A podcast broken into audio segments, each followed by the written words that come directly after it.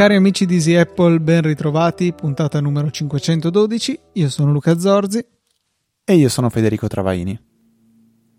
E basta. Grazie per averci Finito. sentito. Arrivederci. Quest- non è la prima volta che succede questa, questa roba. Oggi che giornata mondiale è, Luca? Mi stavo chiedendo, potremmo tutte le puntate dire oggi è la giornata mondiale di... Perché tanto ogni giorno c'è una giornata mondiale di qualcosa, no?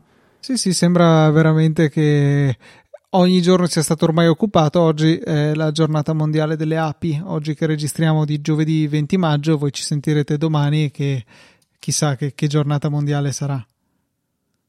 La giornata mondiale Quindi... della diversità culturale, il dialogo e lo sviluppo. Ok, bene. Quindi oggi è questa, è questa, registriamo la puntata in questa giornata qua, interessante, quindi sulle diversità culturali, molto bene, siamo tutti d'accordo. Vabbè, a parte questo, eh, io mi sono dimenticato da profano di fare una, una segnalazione che ehm, mi, mi, era stata così chiesta in, in privato da, da, un ascoltatore che si chiama Alex B.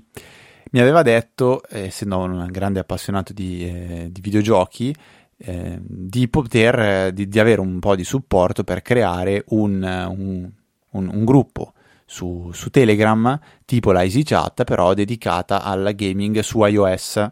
Questo, questo, questo, gruppo è nato, si chiama Easy Gaming e lo trovate su Telegram.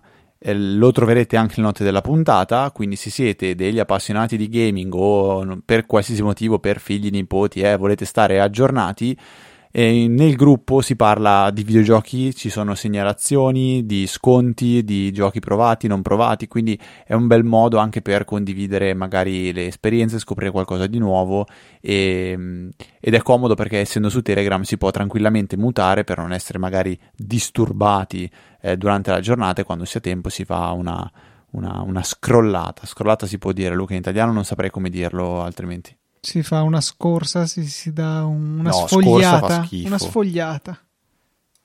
Bah, non, non, lo so, non mi, non mi hai, non mi hai Si fa un giro, dai. Ma si sfoglia, però non lo sfogli, lo scrolli in realtà. Lo scorri. È come quando non clicchi ma tappi. Tocchi. È quando non, non stringi ma pinci. No? Basta, stiamo entrando in un terreno scivoloso.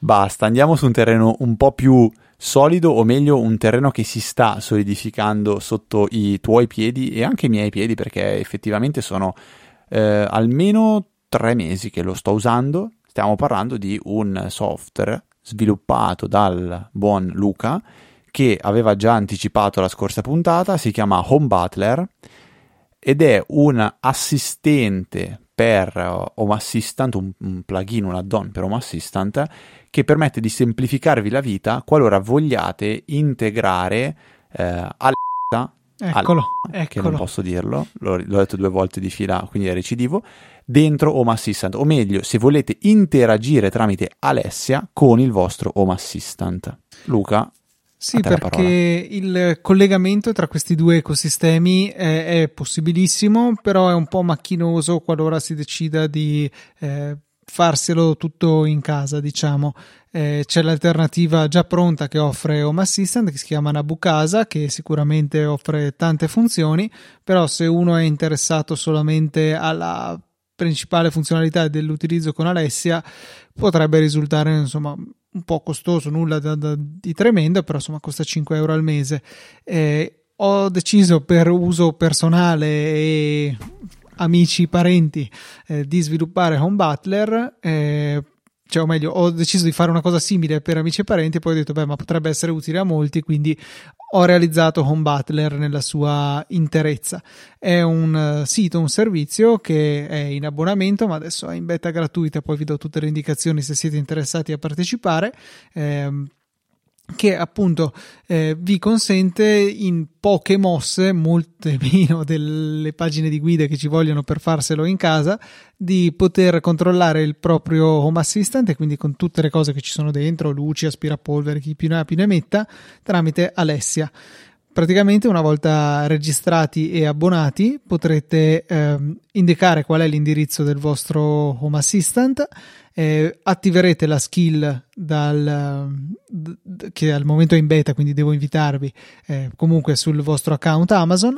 A quel punto lì farete l'accesso con il vostro account eh, Home Butler di riflesso dovrete farlo anche con il vostro account Home Assistant. Questo doppio passaggio è necessario una volta sola e serve per garantire la riservatezza delle vostre credenziali in modo che eh, Home Butler non debba salvarsele quindi eh, è, è, tutto poi un affare tra eh, Amazon e il vostro Home Assistant e io sono semplicemente un passacarte che non vede, cosa, eh, non vede le vostre credenziali e Ecco, questo è il servizio che offre, quindi alla fine poi una volta impostato si spera sia il più possibile trasparente e vi consenta rapidamente di interfacciarvi eh, potendo controllare con la voce Home Assistant.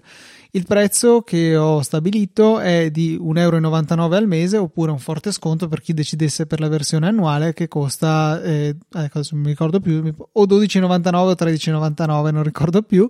Eh, comunque, insomma, costa eh, decisamente meno dell'abbonamento a Nabucasa perché chiaramente fa una sola cosina molto più piccola e quindi mi sembrava corretto che l'abbonamento fosse più economico. Se siete interessati a provarlo in maniera ovviamente del tutto gratuita, eh, potete eh, andare su test.homebutler.app, eh, iscrivervi, eh, utilizzare una bellissima carta di credito per, eh, per pagare l'abbonamento. E usate la carta 4242 4242 4242 4242 mettete una data di scadenza a caso, mettete un CVV a caso e il pagamento verrà eseguito e mm, ovviamente non pagherete nulla. E poi segnalatemi l'indirizzo a hello-homebattler.app qual è l'indirizzo mail associato al vostro account Amazon al vostro account Alexia in modo che io possa invitarvi alla beta della skill. Poi chiaramente se avete bisogno di qualsiasi altra eh, informazione sono qua per aiutarvi. E chiaramente quello che vorrei in cambio da voi è provatelo, eh, mettetelo sotto stress, ditemi come vi trovate, ditemi se ci sono problemi, se le guide su test.homebutler.app sono sufficienti a capire come funziona il tutto oppure se devo chiarire un po' i passaggi. Diciamo che ormai una delle mission di Easy Apple è quella di farvi venire la voglia di smanettare un pochettino con la domotica e in particolare con, con Home Assistant eh, già la scorsa puntata qualcosa abbiamo raccontato, sono arrivati dei feedback molto positivi, la cosa ci ha fatto molto piacere, quindi sporadicamente chiacchiereremo anche di, di domotica durante le puntate. Eh, non pensiamo e non abbiamo assolutamente in progetto, come ci è già stato anche richiesto e suggerito simpaticamente, eh, di pensare a fare un podcast dedicato alla domotica, tirando dentro anche Maurizio, ad esempio, perché sarebbe molto difficile da trattare come argomento perché richiede a mio parere la, la, parte visual, cioè di vedere anche cosa si sta facendo in fase di configurazioni e cose simili. Quindi la nostra idea è di condividere un po' di esperienze, di automazioni che, che, che vengono fatte con, con, con i nostri dispositivi. E mm, possiamo raccontare un aneddoto simpatico su Home Butler che ehm, praticamente io devo essere stato il primissimo ad averlo testato, beta Sei testato violentemente. Primo, sì.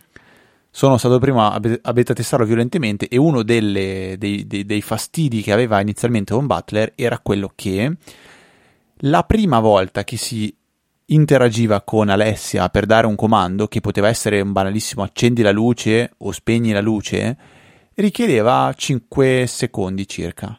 Dopodiché Home Butler funzionava no, Home Butler, diciamo Alessia con Home Assistant funzionavano in maniera istantanea, quindi dopo aver acceso la prima luce, la seconda diventava velocissima.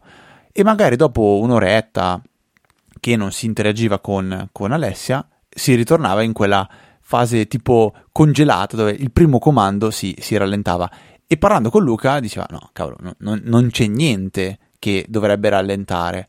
Poi Luca indagando ha scoperto che che in sostanza sono rimasto vittima dei cosiddetti cold start su AWS di Lambda che per i non addetti ai lavori è lo strumento che utilizzo per diciamo, ospitare il codice che interagisce con Alessia e dopo un po' che nessuno lo usa, lui va in una sorta di ibernazione, quindi per ripartire richiede del tempo.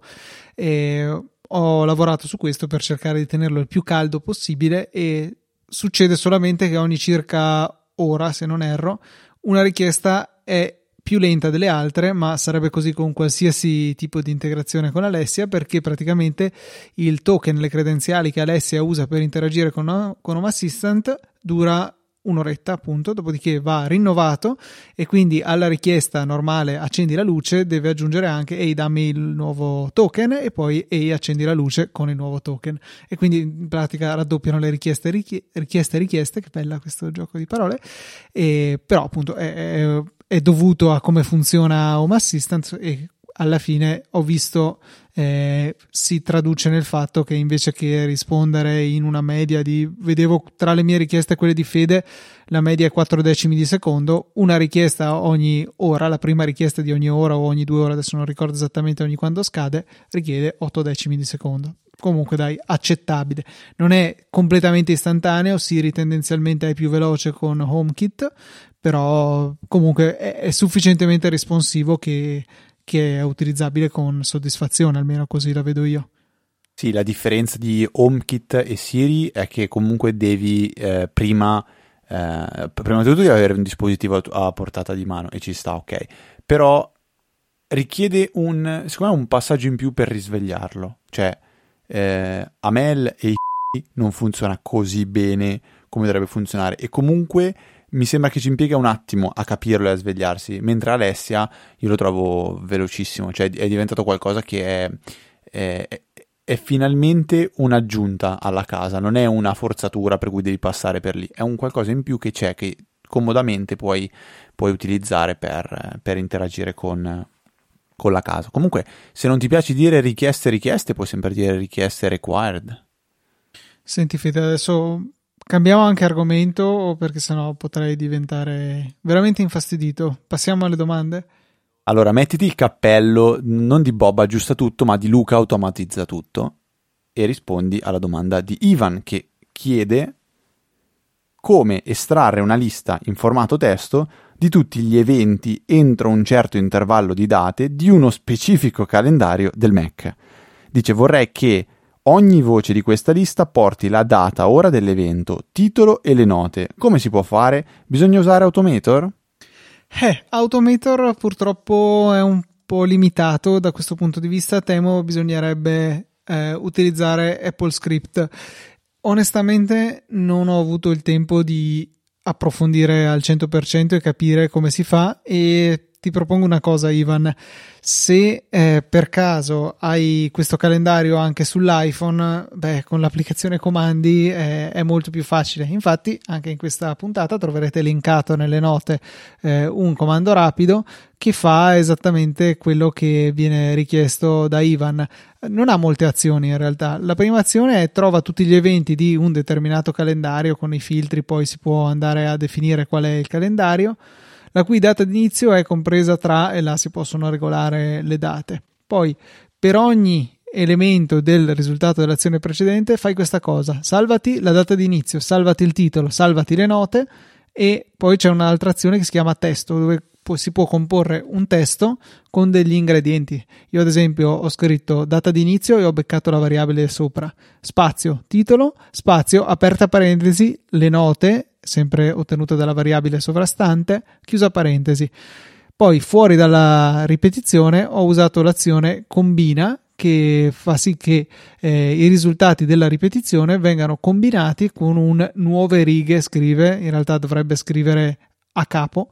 Ehm, e quindi eh, così facendo si ottiene in uscita un, tutta una lista che poi è possibile condividere e magari si può anche aggiungere una eh, un'azione ulteriore che è tipo, non so, salva file in una cartella di iCloud Drive in modo che ci compaia direttamente sul Mac oppure, non so, caricalo su Dropbox, si possono fare mille cose. Ecco, in questo caso l'applicazione comandi su iOS è estremamente più semplice per realizzare questa azione e ci sono un po' di indiscrezioni, ho sentito diversi podcast che eh, vociferano del fatto che Comandi potrebbe arrivare su macOS con la prossima release e se così fosse questo comando presumibilmente sarebbe eseguibile anche su Mac. Quindi Ivan eh, per il momento passa dall'iPhone eh, se no eh, attendi la prossima versione di macOS o in alternativa.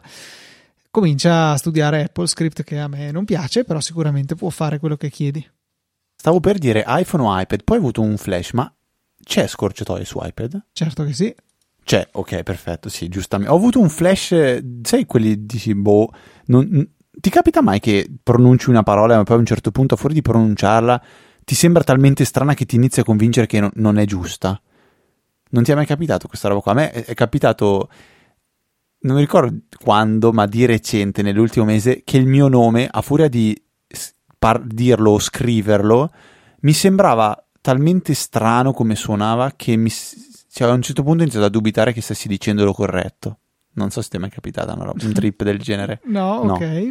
Bene, allora prima di eh, proseguire c'è una recensione che eh, ha lasciato la, la, l'ascoltatore Jerry 1971 eh, che noi leggiamo super volentieri perché vi ricordiamo che le recensioni che lasciate su Apple Podcast arrivano in automatico nella nostra scaletta, quindi la di, avete la possibilità di salutare la mamma e nel frattempo ringraziarci, eh, ringraziarci ehm, sì, riconoscere a noi un, un, un, un, supporto dandoci un po' di visibilità, nonché di... Eh, mi sono, sono, un po' intrippato col discorso prima del trip del nome, diciamo che a noi fa molto piacere eh, poi leggere i vostri, i vostri commenti, le vostre critiche. Nello specifico Jerry dice ottimo podcast sul mondo Apple e non solo.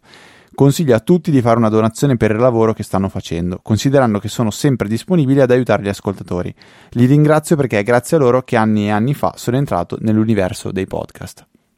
Grazie Jerry, fa piacere sapere che grazie a noi sei entrato nel mondo dei podcast, perché ehm, effettivamente penso sia spesso così che succede che uno prende l'iPhone, trova l'applicazione podcast, va dentro, cerca qual è la prima cosa magari che vuol cercare, cerca magari qualcosa riguardo a Apple.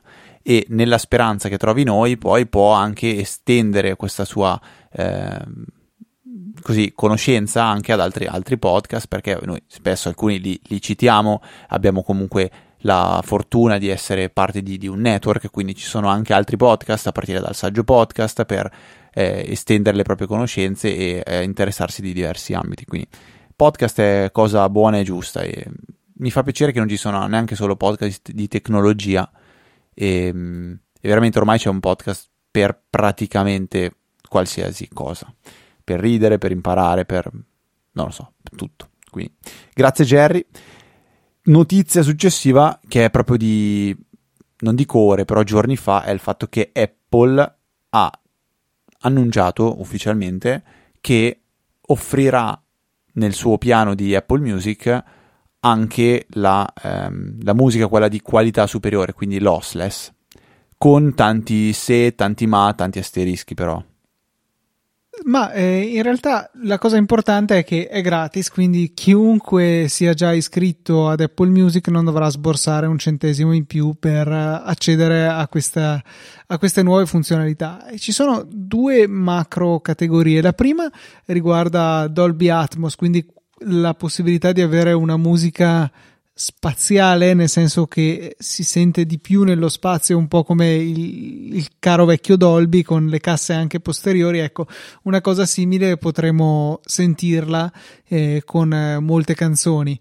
In più hanno aggiunto la disponibilità di canzoni lossless, quindi senza, cioè con compressione che non fa perdere dati perché tutti gli algoritmi di compressione dell'audio normalmente utilizzati dal famosissimo MP3, eh, la C, OG Vorbis e mille altri sono tutti lossi. Sarebbe a dire che eh, da un lato ci danno un file sostanzialmente più compatto rispetto all'originale, dall'altro però qualche informazione la perdono per riuscire appunto a ottenere una dimensione così ridotta del file.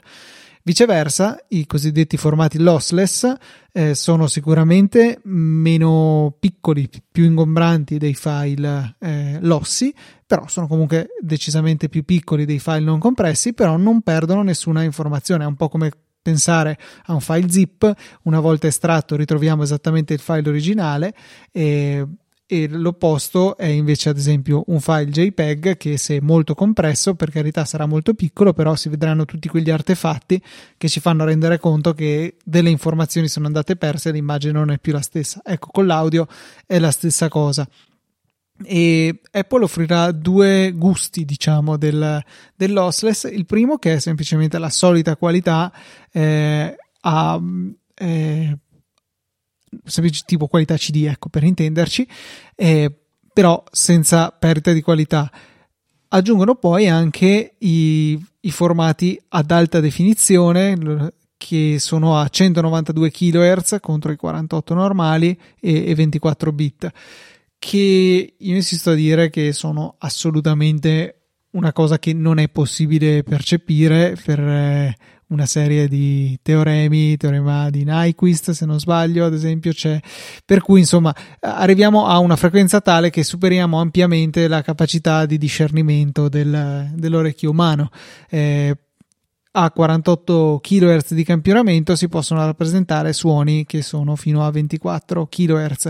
24 kHz vi garantisco che non li sentite, è un suono acutissimo e mi pare che l'uomo arrivi normalmente intorno ai 20-21 da molto giovane, poi invecchiando eh, la capacità di sentire suoni a così alta frequenza va decisamente attenuandosi. Quindi eh, va bene, potrete, se avete una, un udito da pipistrelli, probabilmente vi farà comodo riuscire a sentire anche i, i suoni a 96 kHz che risulteranno rappresentabili da, queste, da questo audio ad alta definizione visto che naturalmente andrete ad ascoltarli con un convertitore digitale analogico in grado di arrivare a quelle frequenze e degli altoparlanti in grado di rappresentare del, dei suoni così ad alta frequenza. Ironia questa, ecco, ritengo che il mondo del, del, del, degli audiofili puri sia assolutamente un bel sistema per spennare gente che è disposta a spendere soldi per idiozie tipo un cavo Ethernet direzionale che non ha senso per definizione visto che la comunicazione Ethernet è sia in trasmissione che in ricezione ma vabbè eh, ok costano miliardi. C'era l'aveva recensito ehm, Ars Technica qualche anno fa. Detto questo appunto la cosa interessante è che queste questo tipo di tracce eh, a così alta risoluzione non saranno riproducibili con le, con cuffie wireless riceve, richiederanno cuffie cablate e appunto mi pare che nel caso di quelle ad alta risoluzione e non lossless normali sia necessario addirittura un convertitore digitale analogico esterno, un cosiddetto DAC, eh, da collegare poi a una cuffia cablata per riuscire a godere di questa qualità che nessuno è in realtà in grado di sentire, che, che si illuda di, di essere in grado c'era scritto portami sulla EasyChat un bel riassunto e a questo punto io tenterei l'impossibile Fede e cercherei di linkare al suo messaggio direttamente nelle note della puntata perché si è può? piuttosto lungo. Mi pare che si possa. Nel dubbio sai cosa facciamo? Faccio un bel copia e incolla in un file di testo che linkeremo nella, eh, nelle note della puntata. Adesso ci provo se po- anzi, ci provo dopo. Ecco, così. Eh, no, non sapevo si potesse. Mi sembra, mi sembra strano. Cioè, forse perché è dentro un gruppo? Perché è un messaggio sì, di un gruppo. Esatto, è in un gruppo pubblico, quindi è possibile. Ok, allora dopo ci, ci provo e se è possibile ce la faccio. E, ehm, sì, sono, diciamo che anche io un po' combattuto della serie. Qual è il vero beneficio che, che porterà alla massa di persone? Penso praticamente quasi, quasi nulla. E, ehm, nonostante io sia ormai convinto di, uno, un, di avere un orecchio sopraffino, perché mi ricordo quando ero un po' più piccolo, eh, a un certo punto alla tv dice, si stava parlando di boh, forse un documentario e si diceva che praticamente chi ha l'orecchio assoluto è in grado di riconoscere una nota quando la sente suonata e allora non mi ricordo chi era il conduttore del documentario, ha suonato col pianoforte una nota e io in scioltezza ho detto ma non fa diesis e, lui e, lui, il, docu- e il, il, conduttore dice avete riconosciuto questo suono? Era un fa diesis, basta, io a quel punto lì ho capito che ho un orecchio assoluto perché sparando a caso ho beccato eh, l, la nota corretta che era stata suonata a pianoforte. Quindi io sicuramente beneficerò di Apple Music HD e di tutto quello che ci gira dietro e avendo finito di dire eh, delle idiozie posso consigliarvi un plugin per macOS che eh, ho, mi è venuto in mente proprio mentre stavamo parlandone in questo momento di, di musica e tutto il resto, non so che collegamento ho fatto, però nella puntata scorsa di Digitalia ho sentito Franco parlare di questo gingillo e ho pensato beh, che sia qualcosa che vale la pena condividere anche qui su Easy Apple nel caso in cui non abbiate ascoltato eh, quella parte di, di, di digitale o non siete ascoltatori digitale per qualsiasi motivo. Il plugin si chiama Swift Bar. Luca, mai sentito? La conosci? Sì, lo conosco, non lo uso ma lo conosco. Avevo usato mo- Bitbar in passato che è il suo padre spirituale. C'è e... anche Xbar. Questo non lo conoscevo non lo so, eh, lo leggevo. Praticamente SwiftBar è un programmino per aggiungere un componente customizzato dentro la menu bar. La menu bar è la, la barra, quella in alto Mac, del Mac, dove a sinistra ci sono tutti i menu dell'applicazione attiva e a destra tutte le varie icone di batteria e tutte quelle che volete attivare. È facile, è abbastanza facile, certo non è per neofiti, però praticamente è un programma che in, in è bellissima la descrizione, dice in tre passaggi permette di aggiungere delle informazioni che volete voi alla menu bar. Il primo passaggio è quello di scrivere un, uno script, il secondo è quello di aggiungerlo alla Swift bar e il terzo è che non c'è un terzo passaggio. E a me questa cosa è piaciuta molto. Faccio un esempio stupido, potete per qualsiasi motivo eh, avete la mania di vedere quant'è il ping della vostra rete, eh, voi scrivete una, una una, uno script che fa, fa, l'operazione di ping e il risultato che restituisce ve lo farà vedere dentro la vostra menu bar e lo, voi costantemente eh, lo avete lì. Questo è un esempio, ce ne sono tanti altri e eh, leggo che praticamente dentro l'applicazione stessa c'è una repository di, di plugin tra cui potete scegliere quello, quello, che può farvi comodo, può esservi utile e installarlo direttamente da, da lì. Quindi ehm, penso sia una un'applicazione da, da Easy Apple, la trovo abbastanza eh, da, da, smanettone, quindi so che sicuramente qualcuno, qualcuno apprezzerà. Se le, la necessità è solamente quella del ping, magari colgo l'occasione per segnalare un'altra applicazione che abbiamo citato più e più volte su Easy Apple, ma magari non è nota ai più recenti ascoltatori. L'applicazione in questione si chiama Peak Hour, che eh, servirebbe principalmente per mostrare sulla propria menu bar eh, il consumo di banda, eh, la velocità di trasmissione corrente eh, del vostro router principalmente, ma anche di qualsiasi altra cosa sia interrogabile in SNMP oppure in eh, UPnP che nella versione 4, se non erro, ha introdotto anche il monitoraggio del ping, quindi possiamo indicare qual è l'indirizzo IP oppure l'host name che desideriamo tenere monitorato e questo continuerà a pingarlo. Tenendo il conto di questo appunto si potrà visualizzarlo direttamente sulla menu bar oppure potremo richiedere di mostrarlo al click e a quel punto avremo anche un grafico con l'andamento storico del ping. Potrete magari osservare che se eh, saturate totalmente l'upload in particolare, ma anche il download della vostra rete, il ping tenderà a salire per un, l'effetto del buffer bloat principalmente, ma lasciamo stare. Di sicuro è uno strumento interessante e probabilmente più accessibile rispetto a dover scrivere uno script per quanto semplice che faccia la stessa operazione. Sì, si parla comunque di 5 euro, stavo guardando sul sito, quindi non è neanche una cifra inarrivabile, è una licenza vita per la versione 4 ovviamente, se no c'è una trial di 10 giorni se volete curiosare per vedere come è fatta l'applicazione. Certo che quando premi invio su uno script e funziona per me è sempre una grande soddisfazione. Lo faccio raramente, non, non, cioè non mi capita mai quasi mai, però ultimamente da quando sto smanettando con la domotica, quando poi le cose funzionano è una soddisfazione eh, particolare, cioè c'è, c'è la, la, mia ragazza che mi, mi prende sempre per, per, pazzo quando mi viene a sorridere perché magari ho premuto invio ed è andato tutto nel verso giusto, però vabbè, siamo fatti eh, in questa maniera qua.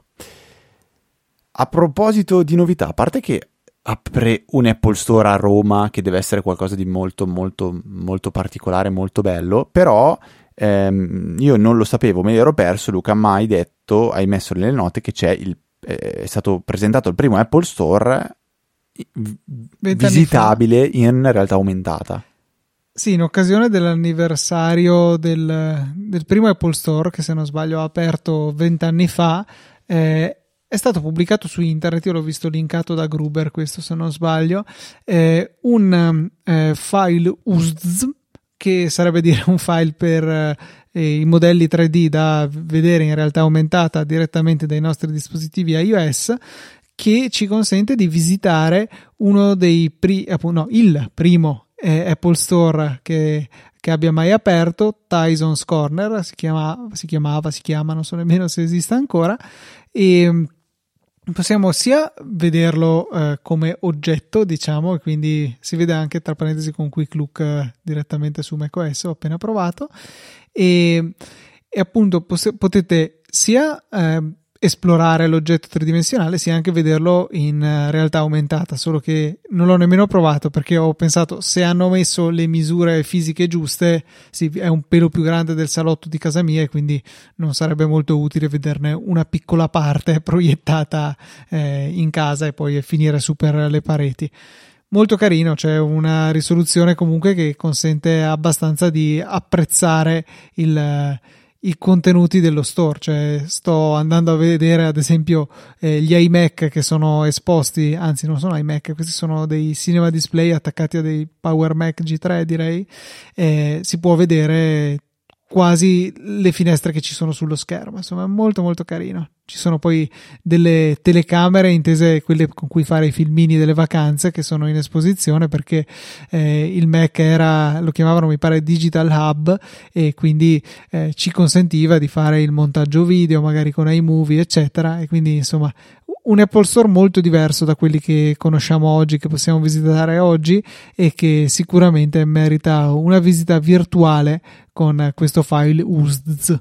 C'è anche la, su un apposito podio la, la prima eh, base airport, quella specie di UFO che se non sbaglio era addirittura col wifi 802.11b che aveva come velocità di picco 11 megabit teorici, quindi la, la, realtà sarà stato bene che vada a 5 megabit, sicuramente non un mostro di velocità, però ecco, questo girava vent'anni fa negli Apple Store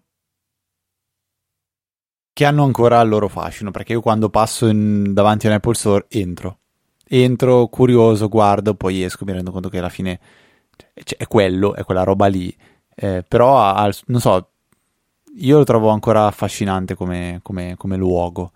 Ehm, anche, anche, poi il, è un po', un po', tipo hard rock. Eh. Secondo me dovrebbero fare una maglietta tipo hard rock per, per essere sono stato in quell'Apple Store. E invece non, non, ci sono dei gadget o comunque qualcosa di simbolici da poter collezionare. Solo all'apertura danno le magliette, ti ricordi? Sì, lo so, però sai, cioè, non, è, non è che all'apertura si può essere lì. Giri, viaggi per il mondo, vado nell'Apple Store di Oslo e se c'è, penso proprio di sì. E e compro, non so, un, non so, un gadget o qualcosa. Magari adesso faranno l'AirTag personalizzato che puoi comprare solo in, quella, in quell'Apple Store. Non so, hai comprato gli AirTag alla fine? No.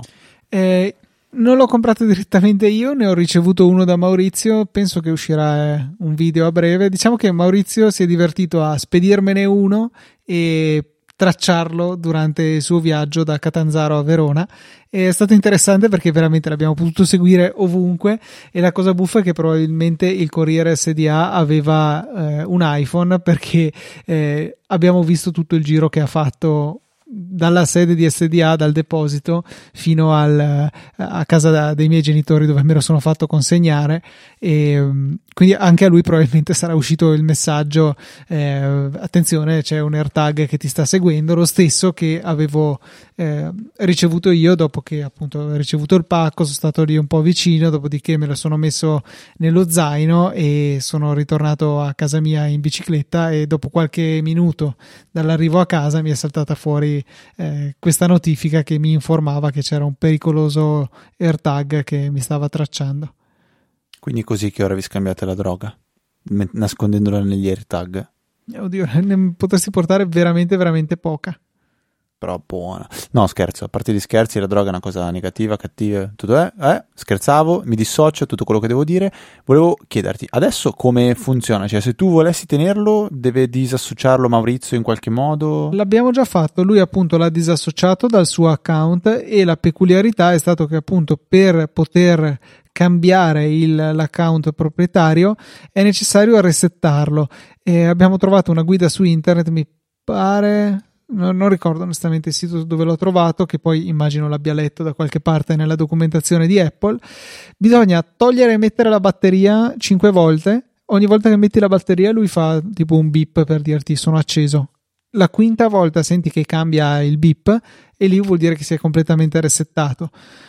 Chiaramente, ammesso che il il proprietario iniziale l'abbia disassociato dal suo account, un po' come disattivare la sicurezza di Find My iPhone su appunto un dispositivo iOS, a quel punto lì è possibile associarlo a un nuovo account. Io l'ho potuto così associare al mio e funziona perfettamente. Molto carina poi la cosa del chip 1 si chiama che ti permette di individuarlo all'interno della stessa stanza, ti dà le indicazioni tipo fuoco, fuochino con la freccia tipo caccia al tesoro fa un po' di fatica a connettersi all'inizio se non sei molto vicino, però poi funziona e ti guida a trovarlo. E è stato molto utile appoggiarlo sul divano, fare tre passi indietro e poi farmi guidare dove l'avevo messo. Quindi adesso la domanda cos'hai tu in più di me potrò rispondere un AirTag di Maurizio. esatto. Va bene, ok. Ci sono state altre novità che sono saltate fuori se- durante la settimana, per esempio i nuovi Mac o meglio, quelli che do- potrebbero, dovrebbero in teoria essere i, i nuovi Mac. E ehm, ti ricordi quando noi dicevamo alla prima presentazione, ma questi saranno Mac che non andranno neanche un po', bla bla bla. Poi abbiamo scoperto che in realtà erano Mac che andavano più di qualsiasi altro Mac al mondo, tra un po'. E poi abbiamo detto, eh, però chissà se questo però è il top che riesce a fare Apple e non riesce a magari a spingere oltre. Bene, punto. Ci smentiscono subito perché si parla di CPU a 10 core eh, per i MacBook Pro da 14-16 pollici con delle GPU da 16 o da 32 core.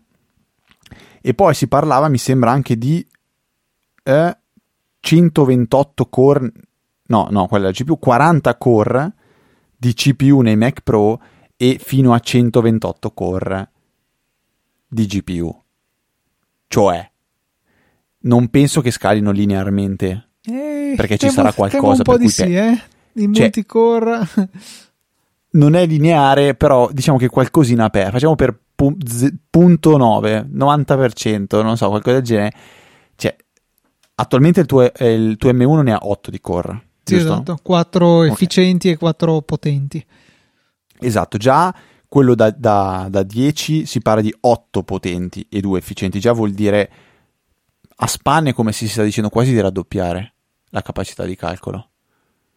Sì, impressionante. Perché, eh, cioè, non lo so, se io ti dicevo, ah, sia, in questi giorni ci sto pensando sempre a comprare un Mac mini perché mi rendo conto che il portatile non lo uso quasi mai o comunque il portatile potrei comunque tenerlo da usare per quando mi muovo che funziona ancora però avere un dispositivo in casa da usare perché ehm, per, voi un po' per pigrizia io tendo a usare più Windows quando, a, quando mi siedo piuttosto che, che il Mac però perché alla ne, fine nella... c'hai lo schermo grande, hai il mouse, la tastiera. Ho lì. il mouse, ho due schermi, invece il, il, Mac lo devo mettere tutti i giorni nello zaino, poi devo toglierlo, collegarlo, l'Ethernet, tutti i cavi, gli schermi, poi per il motivo per cui ehm, ne avevo già parlato, mi ero già lamentato, eh, il Mac è praticamente connesso in HDMI ai monitor, sarebbe connesso in HDMI e comunque riuscirebbe a fare andare un, un monitor. Il secondo ho i miei dubbi che ce la possa fare. Mentre il PC di Windows è collegato in, ehm, in DVI. DisplayPort. DisplayPort, sì, DVI, cos'è che, aspetta, cos'è che è DVI allora? È un'altra porta digitale, diciamo l'erede della okay, VGA dis- è stato quello ok? È connesso in DisplayPort, vuol dire andare tutte le volte anche sui monitor a cambiare l'input, dirgli non HDMI ma, DV, eh, ma DisplayPort, eccetera, eccetera. Una serie di rotture uso più il Windows, uso più il Mac, il, il, il, PC Windows. Quindi pensavo di comprare un Mac mini, però adesso che escono queste, queste, questi dati qua, cavolo, cioè comunque si parla del, del nuovo Mac mini, Mac mini top teoricamente che dovrebbe avere ehm, le prestazioni come quelle dei, dei, MacBook Pro top, quindi si parla di 10 core di, di, di CPU e di una GPU possibilmente fino a 32 core. E il mio sogno sarebbe che questo Mac sia in grado anche di far girare i giochi in maniera decente, eh, perché per me sarebbe poi il computer veramente completo. Non lo so. Non so, non possiamo commentare più di tanto, però se questa è la prospettiva e diciamo non, ehm, non, non, non ci saranno grandi smentite e penso che verranno presentati al WWDC, ma qualcosa magari l'estate. potrebbe arrivare anche alla WWDC, che tra l'altro non manca molto, mancano due o tre settimane. Manca poco. E poi aggiungiamo che queste indiscrezioni sono state pubblicate da eh, Mark Gurman, quindi stiamo parlando praticamente di certezze. E non capisco perché ci sono ancora in vendita eh, i Mac Intel, tipo i Mac mini. Cioè sul sito di Apple puoi comprare i Mac mini Intel, non capisco perché Forse eh, devono fare fuori posso... un po' di scorta di magazzino. Beh, hanno più RAM potenzialmente, puoi metterci più RAM. Come disco non credo, eh, adesso anche i Mac Mini M1 hanno l'opzione per eh, la porta di rete a 10 giga, quindi eh, ah, hanno più porte, sì, hanno 4 Thunderbolt invece che 2. Questo è sicuramente un limite dato dal chip M1 stesso. Sì, ma cosa hanno in meno, scusa? Eh, mm, po' di potenza forse, però non so, probabilmente il modello cioè, top La RAM top... poi anche lì, più o meno RAM, però eh, n- non sono un tecnico e, e no, non pretendo di esserlo, però sembra che proprio il modo in cui viene, venga usata la RAM, in cui è gestita la RAM nei nuovi Mac, sia molto, molto, molto, molto, molto più efficiente, quindi ne serva meno. Quindi probabilmente come dire che è, è come se stiamo paragonando i watt di una lampadina LED di una lampadina tradizionale. Cioè è, è un confronto per cui dici, ah, più watt, sì, ma illumina meno. Cioè, non so se regge il paragone. Potrebbe, eh, effettivamente ha anche più watt, consuma sicuramente di più e rende di meno. Tra l'altro guardavo con soddisfazione che su Geekbench c'è la, eh, la, classifica dei Mac più potenti, puoi guardare il single core o il multicore e in single core sono fiero possessore del Mac più veloce in single core attualmente in commercio, ancora per poco, con 1710 e gli altri col processore M1 sono tutti lì vicini. Il primo non Apple Silicon è l'iMac da 27 pollici che fa 1250. In multicore, vabbè, tante grazie, il Mac Pro a 28 core demolisce il mio timido Mac mini, però insomma, in generale è a livello di un Mac Pro quasi a livello di un Mac Pro base con il processore da 8 core, quindi dai, sono comunque soddisfatto di questo cosino che è relativamente economico, piccolo, freddo, non scalda e sta in un cassetto a fare silenziosamente il suo lavoro. Qual è la cosa molto molto bella? Va bene, dai, l'angolo della domotica di questa puntata era assolutamente dedicato a un butler perché se già bazzicate di domotica veramente vi consiglio di provarlo perché il setup è super semplice. Io ho avuto anche la scusa per comprarmi un eh, dominio, che erano tanti anni che non ne avevo uno perché non avevo assolutamente motivo di averlo e siccome ha un butler per poter funzionare richiede che eh, venga esposto su internet eh, Home Assistant Così ho preso la palla al balzo e ho detto, va bene, compriamo un bel dominio, poi adesso i domini ce ne sono bellissimi. E poi in realtà eh, non avevi, cioè giusto per specificare, non c'è l'obbligo di averlo, nel senso no. uno può usare magari DAC DNS, tutti i vari Dynamic DNS e avere un sottodominio gratuito. Tu hai voluto fare il fenomeno e avere il tuo Federico Travaini, quindi ci sta. Beh, ma funzionerebbe anche banalmente con l'IP? Eh, sì, se l'IP è statico potresti mettere quello, se no un Dynamic DNS qualunque si può fare. No, no, ci, ci sta assolutamente. Era, era, infatti ho detto, ho preso la palla al balzo e ho detto, cioè, va bene, prendiamo il dominio così facciamo anche una cosa più, più carina, più semplice da ricordare. Eh, di domini adesso ce ne sono tanti, già Home Butler al dominio è .app, poi ci sono i domini .info, no, info c'era già, .xyz è uno dei miei preferiti, anche se anche questo mi sa che c'era già prima, o no? Mm, non credo, sai. C'è, Tipo, uno dei domini più belli l'ha comprato Fabrizio Rinaldi. Eh, così vi consiglio questa, questo, questa web app che ha, che ha, sviluppato lui con la sua eh, ragazza. Si chiama lofi.caffè. Eh, L-O-F-I.caffè. È una web, una stazione radio web di musica lo-fi. eh, con un'immagine a tutto schermo che gira, cioè la, non lo so, è bella. Io la uso quando sto lavorando, che devo magari concentrarmi, la metto in background ed è. Eh, la trovo una, una, cosa super semplice e allo stesso tempo super eh, piacevole. E quindi, oltre ad avere un dominio super figo, perché è lofi.caffè, cioè il dominio.caffè, va bene. Ve la, ve la, metto nelle note della puntata perché può, può, tornare utile ai nostri ascoltatori studiosi, e lavoratori, programmatori. A me, a me piace tantissimo. In chiusura direi che non possiamo esimerci dal segnalarvi la recensione dei nuovi iPad Pro con processore M1, tra l'altro questo processore che ormai è sempre al centro delle nostre puntate o di riff o di RAF, eh, tuttavia la recensione di per sé è interessante, il prodotto è interessante, ma vi invito a concentrarvi sulla sezione dedicata a center stage, cioè quella, eh, quella cosa che consente a, eh, all'iPad di sfruttare la sua telecamera frontale ultra wide per seguirvi eh, nei vostri movimenti eh, nella stanza. Viene utilizzato ad esempio da FaceTime e può essere utilizzato anche da applicazioni di terze parti che abbiano appunto deciso di integrare queste API che Apple mette a disposizione. È veramente bello vedere come eh, Federico si muove per la stanza e questa telecamera zoom eh, si muove, sembra che si muova perché l'iPad in realtà rimane fermo e, e, e lui riesce sempre a essere inquadrato grazie a questo. Ha fatto eh, vari test, tra cui anche uno un po' tipo meme, che, che è forse il più carino, che dove la, lui non è nell'inquadratura, ci entra e a quel punto la telecamera se ne accorge, si gira, c'è lui con gli occhiali da sole, li toglie, è molto figo, fa sì con la testa, bellissimo. E um, la cosa simpatica è appunto che questi video sono stati realizzati grazie a una semplice app che gli ha re- realizzato il, un figlio di John Morris, un altro degli scrittori, degli autori di Mac Stories, giusto così al volo che ha solamente un pulsante, abilita o disabilita center stage, in modo da poter vedere la differenza con e senza questa funzione attiva. È veramente, veramente carina come cosa e diciamo che potrebbe essere l'unica cosa che mi piacerebbe realmente avere del nuovo, un nuovo iPad Pro perché tutto il resto è così totalmente fuori di testa per il mio uso dell'iPad che non ha senso. Però, sai, nelle videochiamate sarebbe comodo.